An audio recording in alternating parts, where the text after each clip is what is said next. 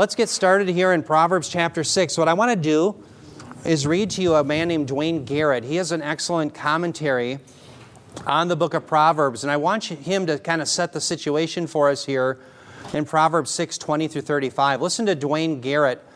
He wrote this He says, In ancient as in modern societies, both father and mother fear for the sexual future of their child. Their deepest desire is that the child would have a fulfilling and joyful married life. Against them stands the allure of illicit sex personified in the other woman. Parents know that the aftermath of such behavior is disgrace at best and personal destruction at worst.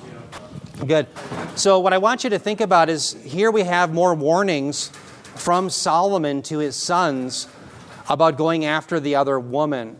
And what we're going to learn today in these verses is that the sinful world will chase after their desires. We as Christians are going to learn in this section of Scripture that we have to be those who live not by our desires, but rather by God's revelation. And so, uh, what I'm going to do is I'm going to help you build some categories today. I, how many in here have ever heard of the difference between cataphatic and apophatic? Um, those are some terms that we'll get into. Apophatic has to do with living by mystery and what has not been revealed, whether it be our feelings or mystery or some sort of sorcery. Cataphatic is a religion, as it were, that's based on revelation.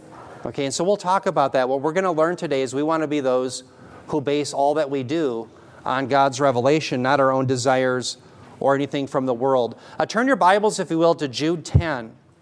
Jude 10 is a good way of setting this up because in Jude 10, you see that the unbelievers, and specifically in Jude's case, you had false teachers, they live as unreasoning beasts. Now, what does it mean to live as an unreasoning beast? It means they don't live by God's revelation and cognitively, rationally, according to the scriptures, but they live merely for their own desires. If they desire something, they go after it. That's the idea of the animal, living on instinct rather than rational thought. And you see this in Jude 10. Jude 10, I hope you've turned there. Remember, there's only one chapter in Jude. That's why I say Jude 10. It's the same thing as Jude chapter 1, verse 10, because there's only one chapter. It says, But these men revile the things which they do not understand, and the things which they know by instinct.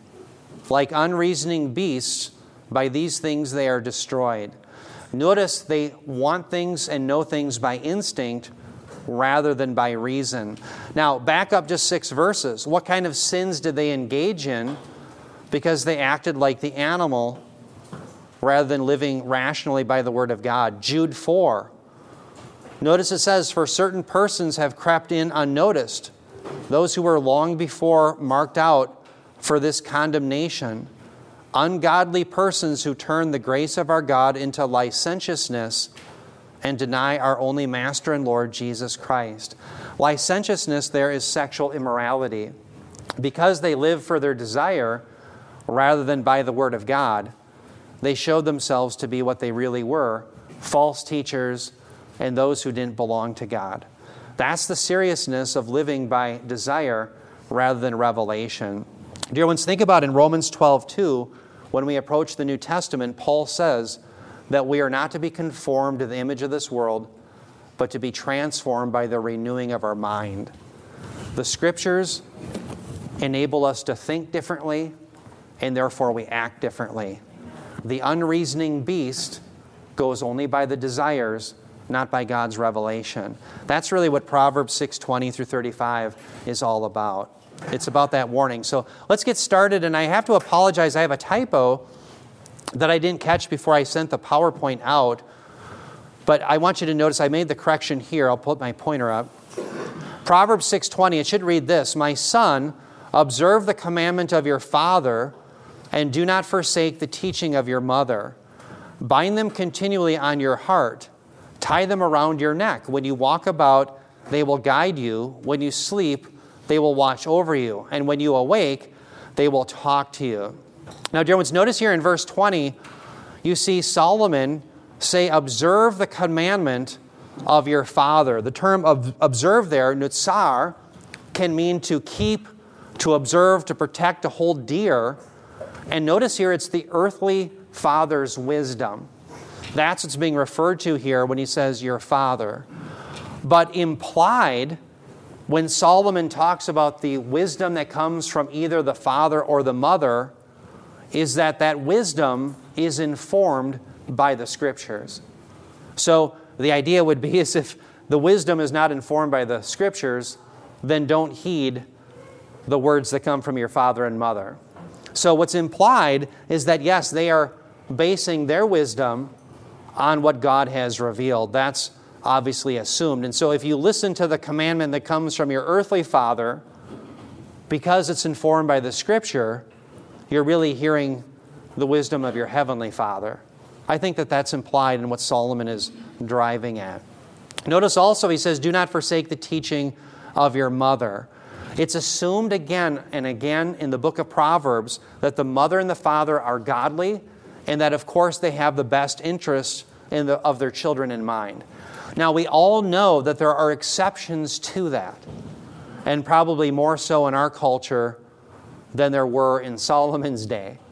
But remember, the book of Proverbs is putting out often the ideal, it's often putting out the, the principle, not getting into every exception. Let me give you an example of that.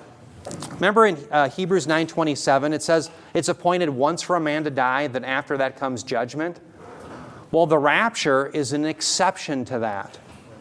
It is an exception. Are we not those who are raptured? Are we physically going to die?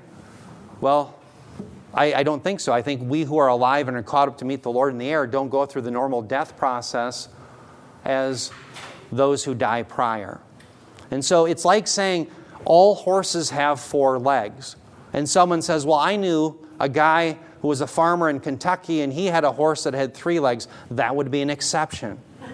That would be an exception. Again, normally, 99.9% of the time, those rascals have four legs. In the same way, 99.9% of all people are going to physically die prior to the rapture. But there's going to be a group who will be alive that will, in fact, be caught up to the Lord to meet him in the air and won't die. And so my point being is there's always exceptions in this case with Proverbs. The, the places you don't see exceptions are like, for example, Romans 3.23. For all have sinned and fall short of the glory of God. No, the author is intending that you know that that's universally true of every human being except Jesus Christ, who is truly God and truly man. Okay? So again, this is doing with this is dealing with generalities. I've often mentioned without generalities you have no wisdom.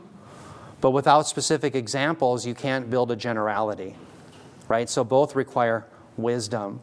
Okay, so notice here the father and the mother, they have what's best in mind for their son. And in verse 21, the command is to bind them, that is the commandment and the teaching, continually on your heart. Notice, and tie them around your neck. So God's word and wisdom is to always be with the child all the days of their life. And one of the problems that I think many of us have had in our lives, I speak for my own self, and I know from others that we compartmentalize oftentimes the scriptures and our understanding of them. So we'll have one life at Bible study, another life at work, another life when we're out with our friends, another life. That can certainly be true. What Solomon is teaching in Proverbs 6 through 20 through 22 is when you bind them continually on your heart and tie them around your neck, they are always with you. They're not just in Bible study or Sunday morning, they're with you on the golf course. They're with you as you're playing fullback for the high school football team. They're with you at the dance. They're with you on the lake.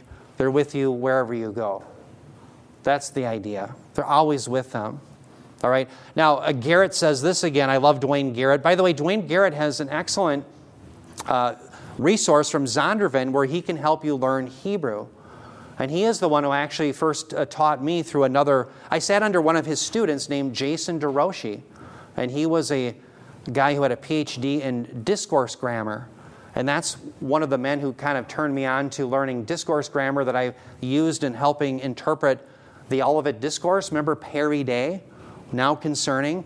That comes from discourse grammar, and I was alerted to that by the man that I sat under, who sat under this Duane Garrett. So Duane Garrett is a great scholar, and listen to what he says. He says, quote, the father and mother's words are considered to be essential to the young man's survival. To the young man's survival. That's exactly right. We often think that money, the degree, all these things are essential for survival, and they are important. Don't poo poo them. We can know that for, from general revelation. But most essential to the young man or young woman's survival is having the Word of God in them and continually present with them. That's what he's laying out for them. Notice verse 22. He says, When you walk about, now remember, stop there. The term walk is the idea of living out your life. Living out your Christian life, in this case, a believer's life prior to the time of Christ, is the idea of living it out. Do you remember um, we see this idea that we should walk out our salvation in the New Testament? Think about um, Ephesians 2 8 through 9 For by grace you've been saved through faith, that not of yourselves, the gift of God, not of works, lest any man should boast. Verse 10 For we are his workmanship, created in Christ Jesus, who God prepared beforehand that we should walk in them. So we should walk in the good works that God has prepared beforehand. What does it mean to walk in those good works? It means we live it out. And so he's talking about living out your life.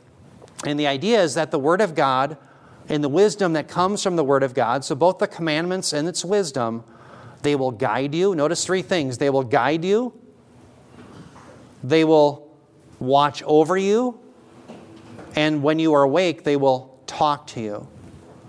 And so, three things that the Word of God does for here the believer to Solomon is number one, they're the guide. Naha. Naha. They're the guide. That's in Hebrew. They're going to guide you. And so instead of you going by your desires down the path of darkness into destruction, the Word of God is your guide, putting you on the path of salvation. There's only two roads in the book of Proverbs the way of destruction and the way of life. There's only two types of people the way of the wise and the way of the fool. So if you're the fool, you disregard the Word of God, you go by your desires, you go down the road of destruction. But if the scriptures are your guide, they watch over you, naha, then you're going to be on the path of salvation. Uh, notice, I'm sorry, the guide, that's the guide right here, naha. When you sleep, they'll also watch over you. Shamar, they protect you. They're the protector. They'll protect you from your own evil inclinations bring yourself to destruction. Uh, notice when you wake, they will talk to you. The idea here is that they are a counselor giving wisdom, the siach in Hebrew. They give you wisdom. So those three things are true, and that's why they're always to be with the believer. They're not to be compartmentalized, but always with them. Okay, now keep going here for the sake of time. Verses 23 through 24, we keep reading. It says, For the commandment is a lamp, and the teaching is light. And reproofs for discipline are the way of life, to keep you from the evil woman, from the smooth tongue of the adulteress. Dear ones, notice here the commandment. Again, the commandment is coming from the father and mother, but implied is it's coming ultimately from our Heavenly Father. It's coming from Scripture. So the commandment is noticed, it's depicted as a lamp and that of light. So without it, we would be walking in darkness. Uh, this past Wednesday, we had our first Bible study, Fundamentals of the Faith, and many of you were here. Uh, Mark Amundsen did a wonderful job teaching the class. And as he taught the class, one of the things that he revealed to us was that God has two different types of revelation. One is what we refer to as general revelation, it's what we can see out our window. Because there is perfection in the cosmos, we know there must be a designer who created it. That's general revelation. But we also can know who God is, and most importantly, from his special revelation, which is the Scripture. The Scriptures are God's divine revelation.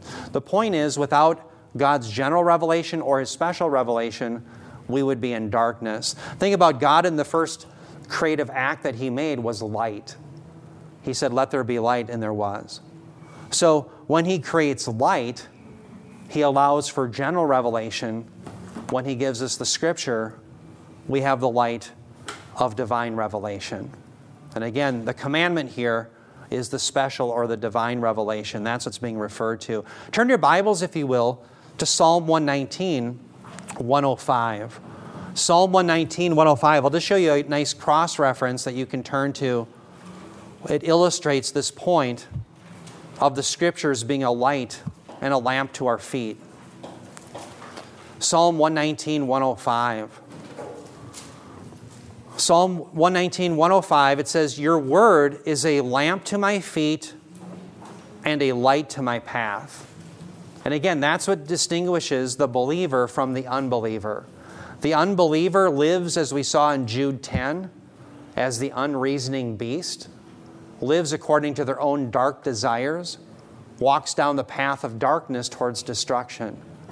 But the believer is depicted as the one who is informed by the scriptures who walks down the path towards salvation. That's the idea. And again, it's all by faith alone. All right. Now, notice here we see the reproofs for discipline are the way of life. The reproofs here are corrections. They are corrections, and these are corrections that you've all witnessed in your own lives where you know that you've done something that you ought not to do, and the scripture reproves you. It's, it's your own conscience that has been informed by the scriptures that says, you know, I shouldn't have done that. I know that's wrong. So remember, we talked about the scriptures, the sundesis, which has to be informed by something outside of ourselves. So every human being has a conscience, but the conscience, which is that internal referee that tells you something is right or wrong, must be informed by something outside of itself.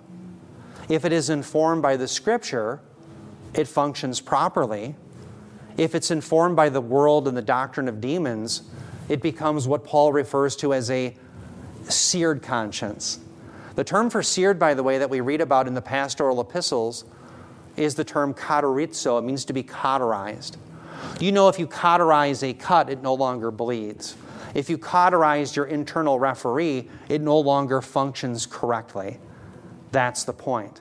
So, if people's revelation is not coming from the commandment of God, their reproof from their conscience is not properly informed. Implied here is that the reproof for discipline comes from the scriptures. Notice here the purpose of the reproof and the correction in life.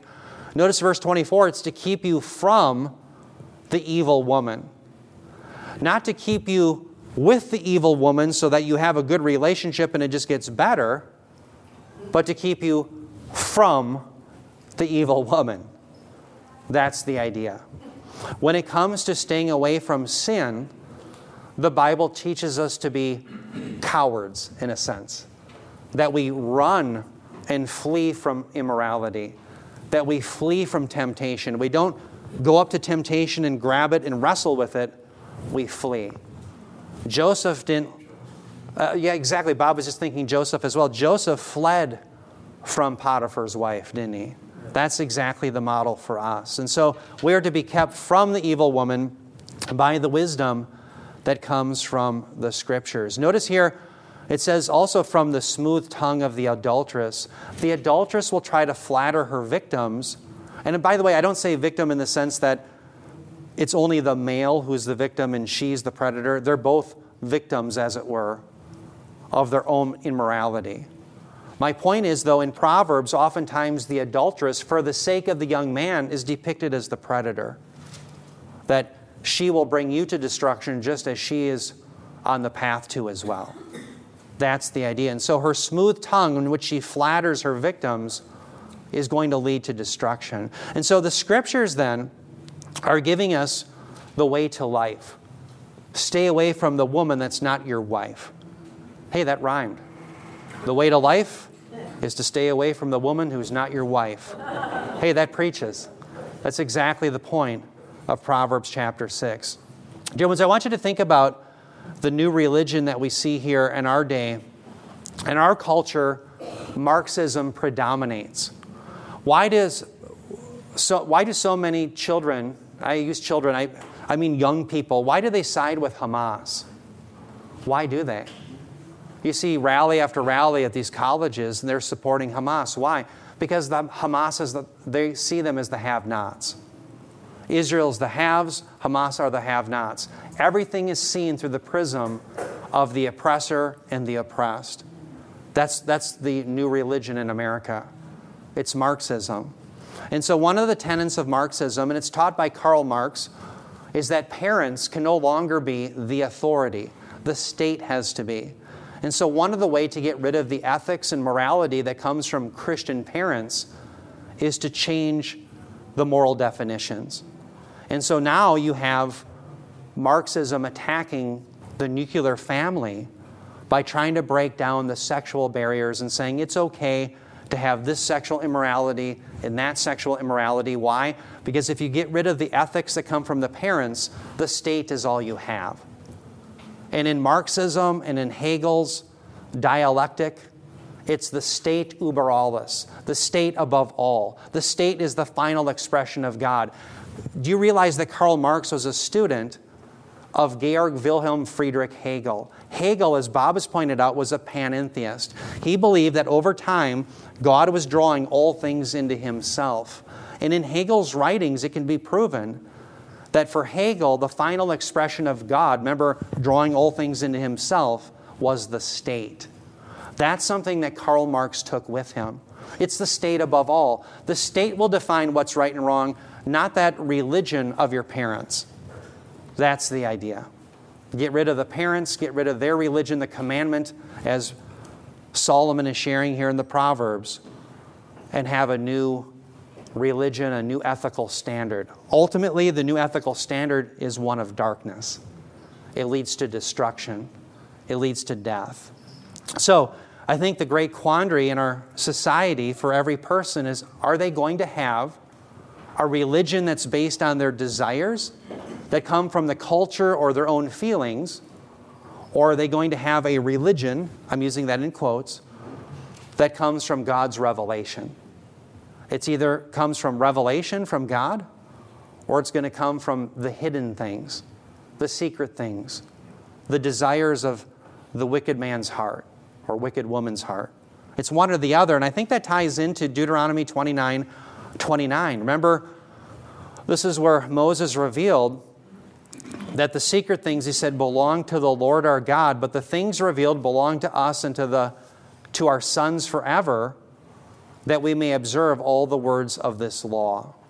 So notice here that the secret things are those things that God has not revealed. Uh, if you look at the term occult, it means secret. To get in contact with the secret things that God never revealed. It can be either our own imagination. Think about again Jude 10. They were unreasoning beasts. They lived by their own desires, therefore, they were deceived. But it also could be from false revelation that comes from the demonic realm. So, what you see in the scriptures is that whether the false teaching comes from the demonic realm, it always works from the demonic realm down to man or woman. Now, I want you to see that connection. Turn your Bibles to Colossians 2 8. That the secret things, the things that the Lord has not revealed, the things that the pagans built their hope on and their religion on, there's a connection between the demonic who teaches it to the men who will teach it. Colossians 2 8. In fact, I don't even have it on my note page. I forgot to put it down there. Uh, Bob, could you read it for us? And I know you know this passage very well. Bob has written in fact, a couple of articles on this. Yes, and taught us Colossians 2 8. Okay. And if you don't mind commenting, feel free to comment on this as well. Okay, Colossians 2, verse 8.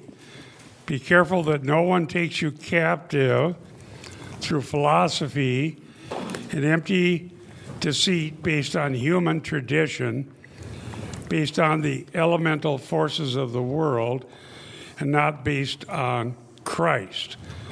Now, these elemental forces are the stoicheia. Yes. And in its basic essence, that word means an organized system. Could just mean about the stars and so on. But in this case, it's about the hostile powers Some other translations bring that out.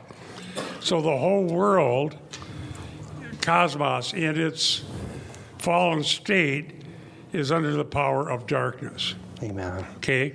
So the world believes the lie. And conversion means believing the truth. Yeah. The lie says you shall be like God. You can sin and not die. The truth is that Jesus Christ is the way, the truth, and life.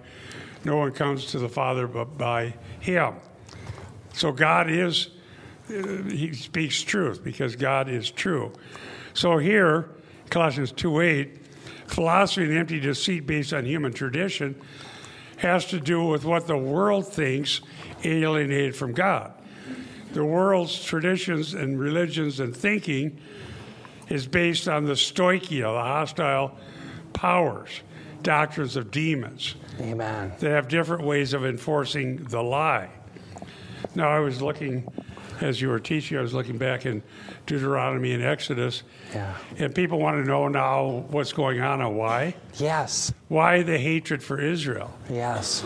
Because of the promises of God. Amen.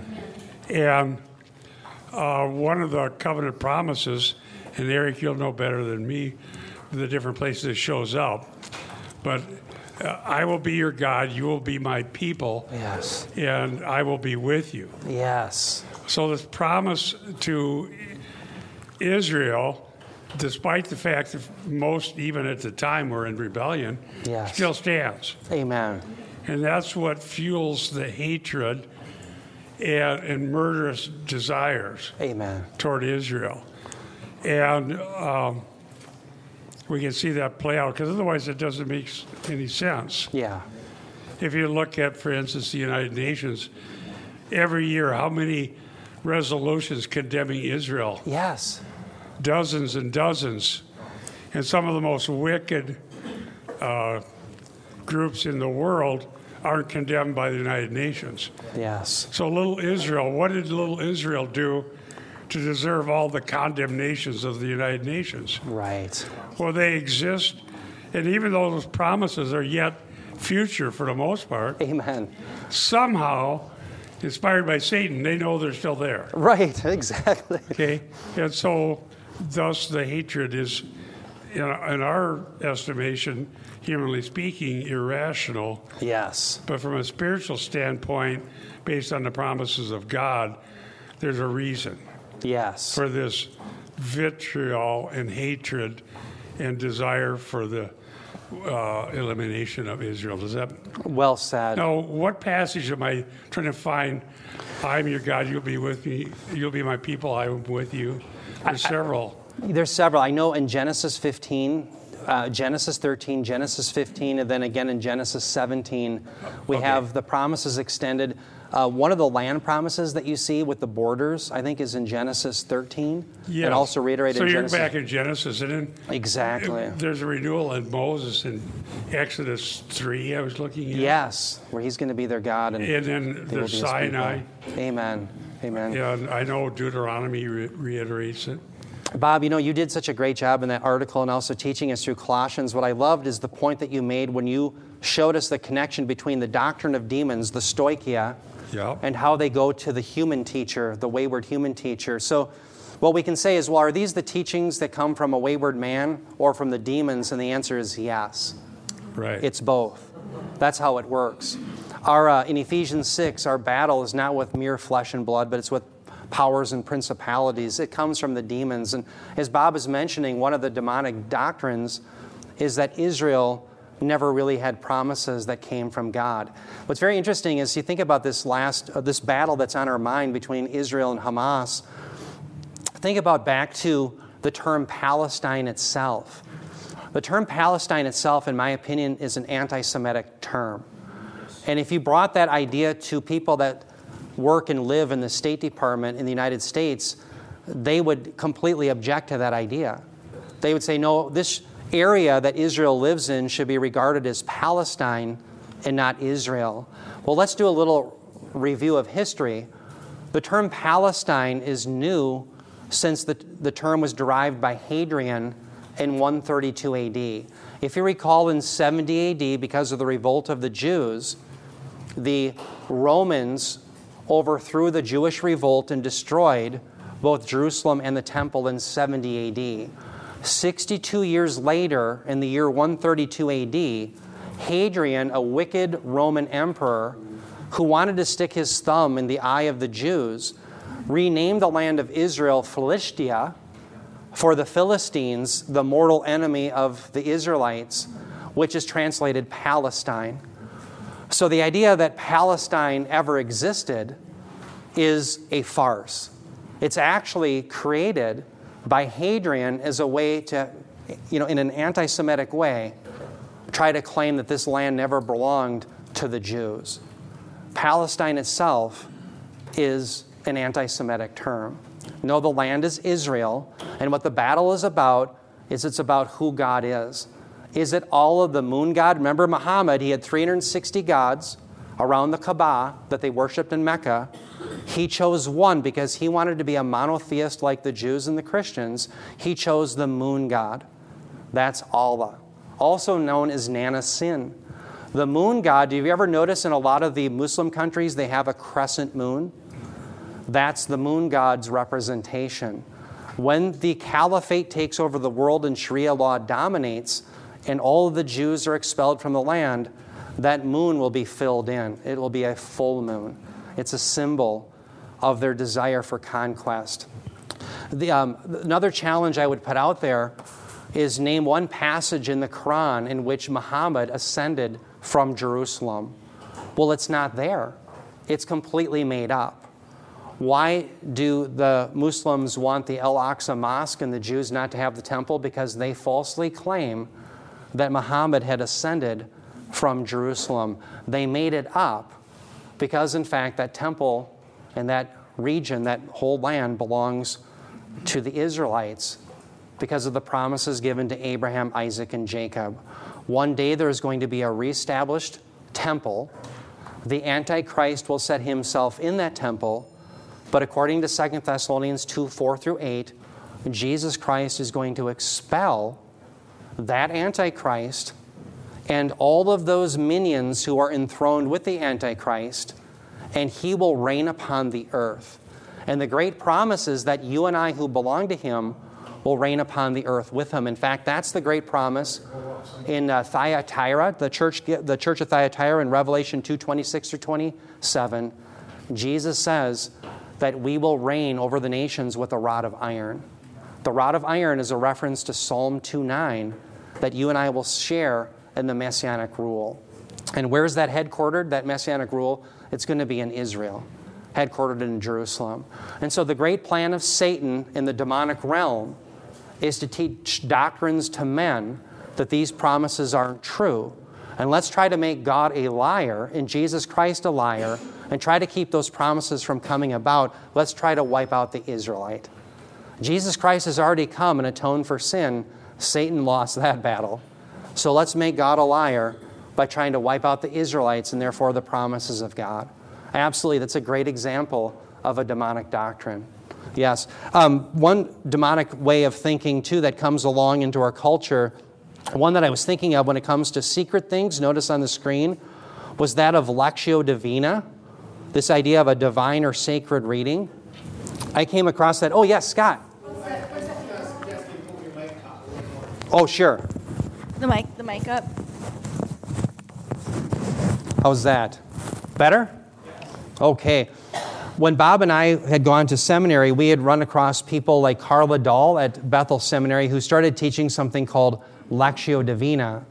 And Lectio Divina, they call it a sacred or divine reading in which you take your Bible and you think, well, hey, that's great. You're going to take your Bible and you're going to read it, but what you're going to do with your Bible is you turn it into a Ouija board you say a verse over and over and over like a mantra, and you do it in order to still your mind so that you don't understand the scriptures cognitively, but you become like the unreasoning beast of Jude 10, and you start to contact your feelings, your desires, and the demonic realm. It's the Colossians 2 8. Are they your bad ideas that you're thinking of? Or the ideas that are given to you by the demonic realm, you don't know. But what's clear is the focus is no longer on the authorial intent of the scriptures, but rather on what you come up with in a secret way. The secret things belong to the Lord alone. And so, whether it's Lectio Divina that was taught by Karl Dahl, or it's some other Eastern mysticism or meditation, the goal is to have your doctrines determined by your own feelings, the demonic realm, but not by what has been revealed. By the way, this is one of the big divides that we as Western Christians have with the Eastern Orthodoxy. So, this is a big category that I want to help you think about because there was a man, many of you know the Bible answer man, Hank Hanegraaff. Many of you know that he had converted to Eastern Orthodoxy not long ago. It's been a little while now, I guess a few years. But I want to explain the difference between Eastern Orthodoxy because it plays into this understanding of the secret things versus the revealed things. In Eastern Orthodoxy, they have what's called an apophatic religion. Apo means away from, phatic comes from phine, which means to speak. So an apophatic religion is one where they focus on what is away from what is spoken. In other words, you focus on what is away from the spoken word, you focus on mystery. In a sense, they're focusing on the secret things. What we believe in in the Western church is a cataphatic religion. Cataphatic, the preposition kata means according to. Phani means to speak. It's according to what was spoken. So that's why if you look at Eastern Orthodox services, they have incense and incantations. They focus on not what God has revealed, but on mystery. Dear ones, that's exactly what many in the seminaries, sadly in evangelicalism, were engaged in, is focusing on mystery rather than on revelation. We can't be the same. We have to be those who focus on the things that are revealed, not the secret things. Yes, Eric. Yeah, I have an antidote to this Lectio Divina and everything. Yes. Yeah, um, you know, and this is a, just something I recommend to everybody. You know, take a book of the Bible like First and Second Thessalonians, and just spend a month reading it over and over again, and do that. You know, every month for as long as it takes to get through the New Testament.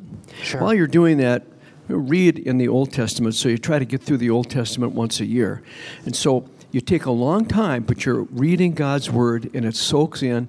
And after a while, when you get through the whole Bible and you've read 10 times or 20 or 30 times each of the New Testament books, you understand it pretty well because Scripture proves Scripture. You start to absorb it, and so it's uh, just the opposite of this mystical approach.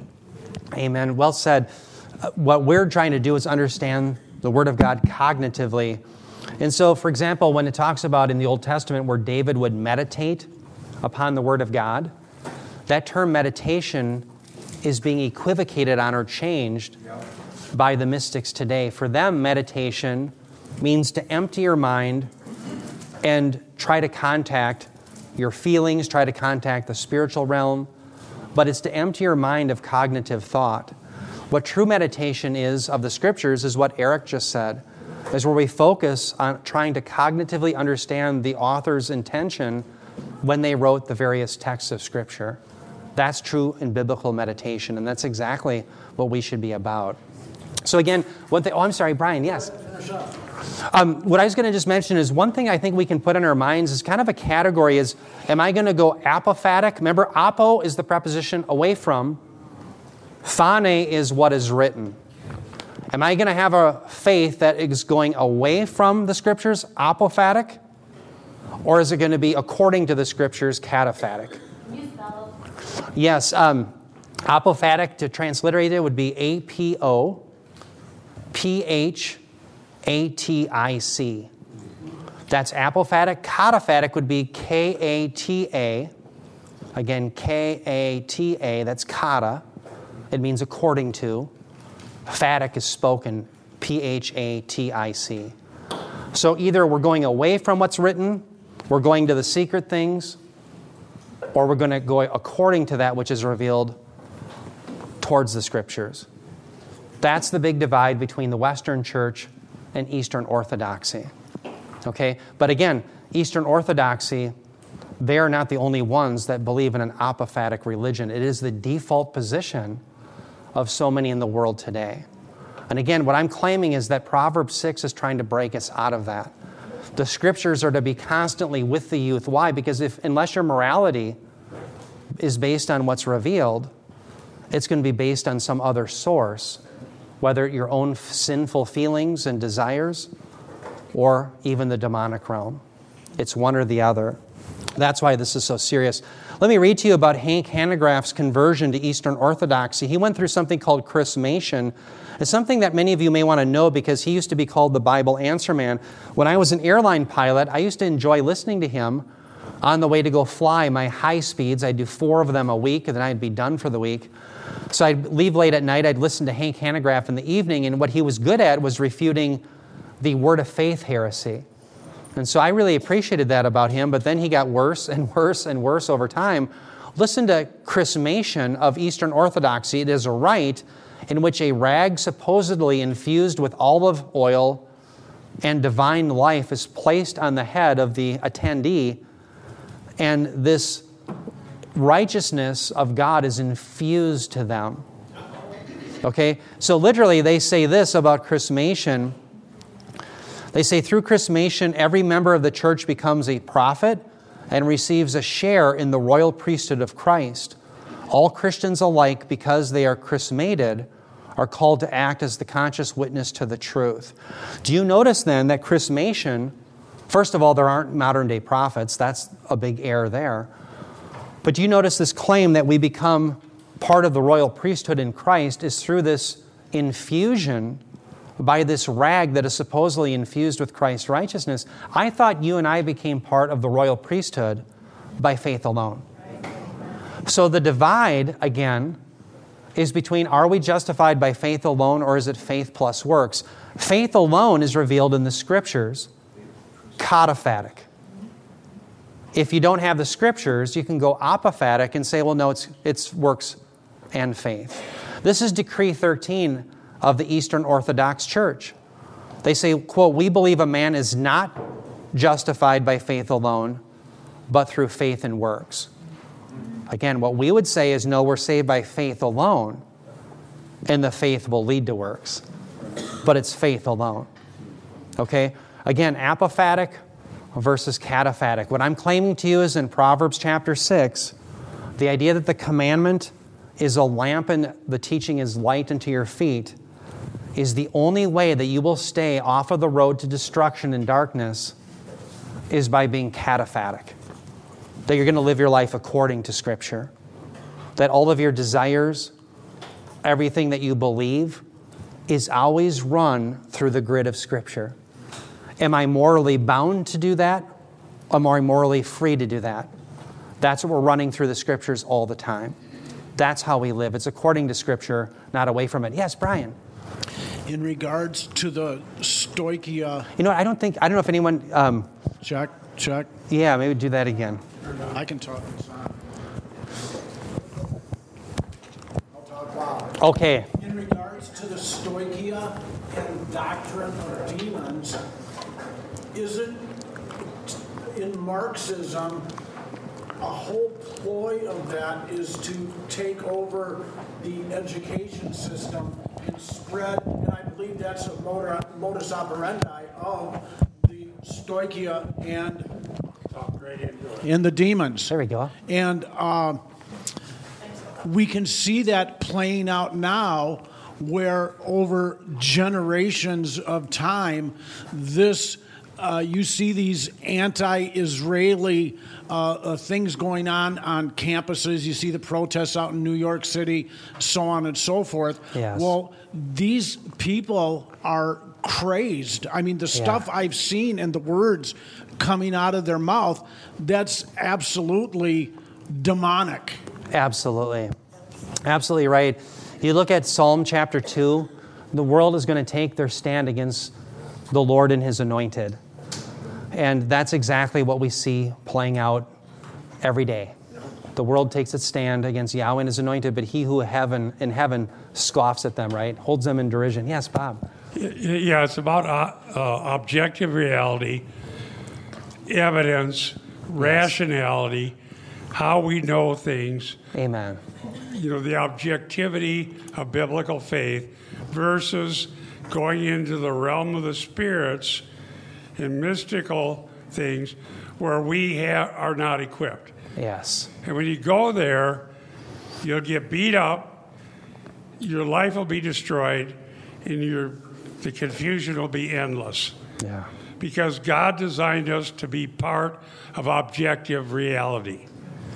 Amen. I heard a testimony. Someone asked if I, if she could talk to me. It was a person from another state who had been deceived by the NAR, and then found found through critical issues the gospel. So I agreed, and I heard the t- testimony. And the idea is go to our miracle meetings, get into the spirit, and these things are going to happen. But what happened to her was they found out whatever, and they started casting out demons and doing this stuff, and it just catapulted her into a uh, spiritual reality that almost destroyed her. Wow. And she couldn't get back out of it for a long time. And the thing that got her out was objective reality. Objective reality is your friend. Amen. That's how God made us. Yeah. Rationality, the normal ways of knowing and learning through our senses. Amen. I saw you were talking about the people protesting. They don't even believe direct evidence about what happened. Yeah. yeah. There's mothers talking about how they're talking to their son just before the terrorists killed him. There's video, there's everything. We don't believe it. Right. Okay, so as soon as you don't believe objective reality, you are in the realm of the spirits, Yes. and the spirits will, are hostile, Yes. and they have your best disinterest in mind, That's right. and they will harm you every time. And going back to Bethel, it was there before Carl, Carlo Dahl. Yes. Because when I graduated in '99, or we had to go to a day meditative retreat. Oh. It's part of our requirement. Ah. And so I'd already put in all these years and had all the credits. I went. And so they light a candle. And they're saying, now you need to take a psalm. And, but they wanted you to sort of meditate their way. Yeah. But they don't know what's in your mind. No. Right. Okay, and I said, okay, I'll do that. And I took, went to my quiet place, got a psalm, and rationally thought about it. Hmm. Because they can't keep you from doing that. You rebel. Yeah. Yeah. then, in, in a ultimate irony, yeah. the big thing that had to happen was a integrative motif where you write an essay that covers all the important doctrines of systematic theology from a perspective of an integrative motif. Yeah. That was my requirement. So that's what I received during that day of meditation. Because I was in a psalm that was talking about honoring God. And I determined that honoring God would be my motif. And I was able to write the article, the, the essay, turned it in, got rave reviews on it, published it, a critical issues commentary. Oh, yes. Objective reality. They can't control your mind. So the bottom line is this don't believe those who tell you to go into some other state. Mm-hmm. Stay in your rational mind, believe objective reality, and get sleep. You need to have sleep.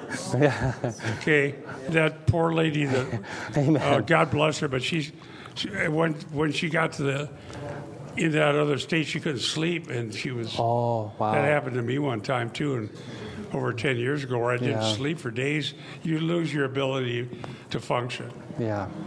Um, Absolutely. and so s- sleep deprivation is the problem. But the point is, God gave us. And thank you, Eric. You're just Yeah. laying it out there.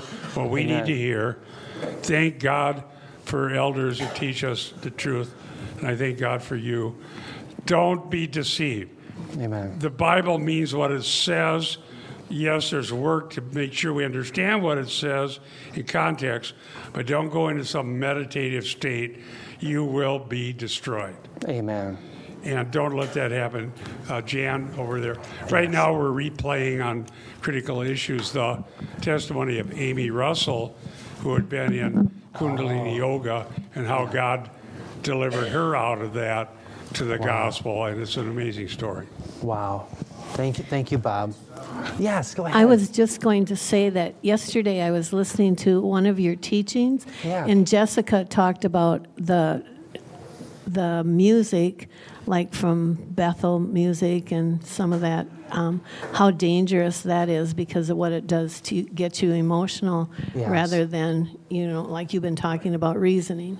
Amen. Well said. You know, um, what's interesting is we're talking about we're going to either be cataphatic or apophatic. Kata, again, is according to the scriptures, apophatic as we go away from the scriptures. One of the fundamental problems that happened in the 20th into the 21st century was the giving up by American evangelical scholarship, the giving up of the ability to know. And so, one of the battles that evangelicalism lost because it never really fought it was in the area of epistemology. Epistemology is the study of knowledge. How do we know what we know? And the two basic camps are I'm a foundationalist, Bob is a foundationalist. We as a church are based on foundationalism. And foundationalism says that we do have knowledge that we can know for certain. And because we have things that we can know for certain, like the laws of logic, the law of non contradiction, the law of identity, the law of excluded middle, the law of causality, because we have those, we can stand and know other things through our sense perceptions, namely the Word of God. And the basis of foundationalism is something called the correspondence theory of truth. Hear me carefully. What the correspondence theory of truth says is that something is true, a propositional statement is true, if that statement corresponds to reality. So if I claim I have $5 in my pocket and you open up my pocket and there was $5 in it, my propositional statement is true because it corresponded to reality. That was rejected for something called coherentism. Coherentism says something is true if the social community agrees upon it. And therefore, you have a socially constructed reality that isn't connected to the way the real world is. So, uh, an example I used to use when I would lecture on this, I would say, just think about it. The Vikings actually lost four Super Bowls. The way the real world is, is such that we lost four Super Bowls. But if you developed a socially constructed reality with enough people who believe that you actually won four Super Bowls, then that would be true for you. That's why, starting with the Obama administration onward, the Marxist Party focused on narrative building. You build narratives deep, despite whether they're true or not. You just build them. And if you're better at building the narrative, eventually the culture will believe the lie. And so the way that plays out in biblical theology is if you can't know, and by the way, the ideas actually ultimately come from Immanuel Kant. Immanuel Kant in the Enlightenment, and by the way, I don't think it was always the Enlightenment, but Immanuel Kant claimed that we don't have as human beings access to what he called the noumenal world. The noumenal world is the world as it is, reality. He said instead, because of our biases and our poor sense perceptions, we're stuck in what he called the phenomenal world. Many of you know what a phenomenon is. If you see the sun rise, it appears as if the sun is rising phenomenally. That's the way it appears. But noumenally, in reality, it's because the earth is rotating. Are you with me? So, what Kant was saying is we're always stuck in just the way the world works and we can never come to truth. So, what Kant was saying, though, was self contradictory because what he was saying is that the way the real world is, is such that you can't know the real world. Well, if he's correct, then he can't make a statement about it. He's ironically declaring that the way the real world is, is such that you can't know the real world, except for the time that I declare to you the way the real world is, is such that you can't know the real world. It's contradictory. All of postmodernity is built on a self contradiction. But what that enables the postmodern generation and theologians to do is to say, we can't know this. We can't be cataphatic. We have to be apophatic. We're going to go with feelings, we're going to go with trying to contact the angelic realm. We're going to get away from knowing cognitively because Immanuel Kant told us that we can't. That's why Bob called Brian McLaren, who bought into all of this, he called him the little engine that couldn't. I think I can't, I think I can't, I think I can't. The Bible says, yes, you can and you must.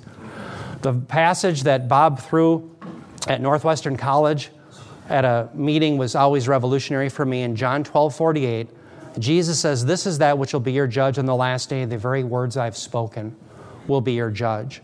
How can the very words of Christ be your judge if you can't know them, as Immanuel Kant and the postmoderns claim? Think about 1 John 5 13. John says, I write these things to you who believe in the name of the Son of God, that you may know that you have everlasting life. It's the apostles and Jesus Christ that say you can know, you must be cataphatic. It's the postmodern, unregenerate, perishing who are saying you can't know, you must be apophatic. That's what Proverbs 6 is ultimately about. Proverbs 6 is about are we going to have a morality based on what's revealed or one that comes from our own sinful, dark feelings? Yes, Scott. I'm, I'm sorry? It is blasphemy. Yes. Amen. That's whole emerging church deal, right? It's exactly what the emerging church was built on. And Bob DeWaay has all of that listed and laid out for us in his book on the emerging church that you wrote about 15 years ago, didn't you? Or t- the, uh, 12 years? Time fly. I know. Yeah, absolutely. so with that, well, let's let's bow our heads in prayer. Heavenly Father, Lord, we do thank you for your scriptures that they really are a lamp unto our feet. They're a light unto our path, Lord, that we may know what you require of us, that we may live godly lives. We do pray, Heavenly Father, that we live lives that are pleasing to you. I pray, as Bob teaches us, that you give us ears to hear and help us be doers of the word, not just merely hearers who delude themselves. We also pray for protection today for our brothers and sisters here and also around the United States. We pray for the peace of Jerusalem. We pray for Israel. Bring about your promises, Lord. Lord Jesus, Maranatha, come. We pray this in Jesus' name. Amen.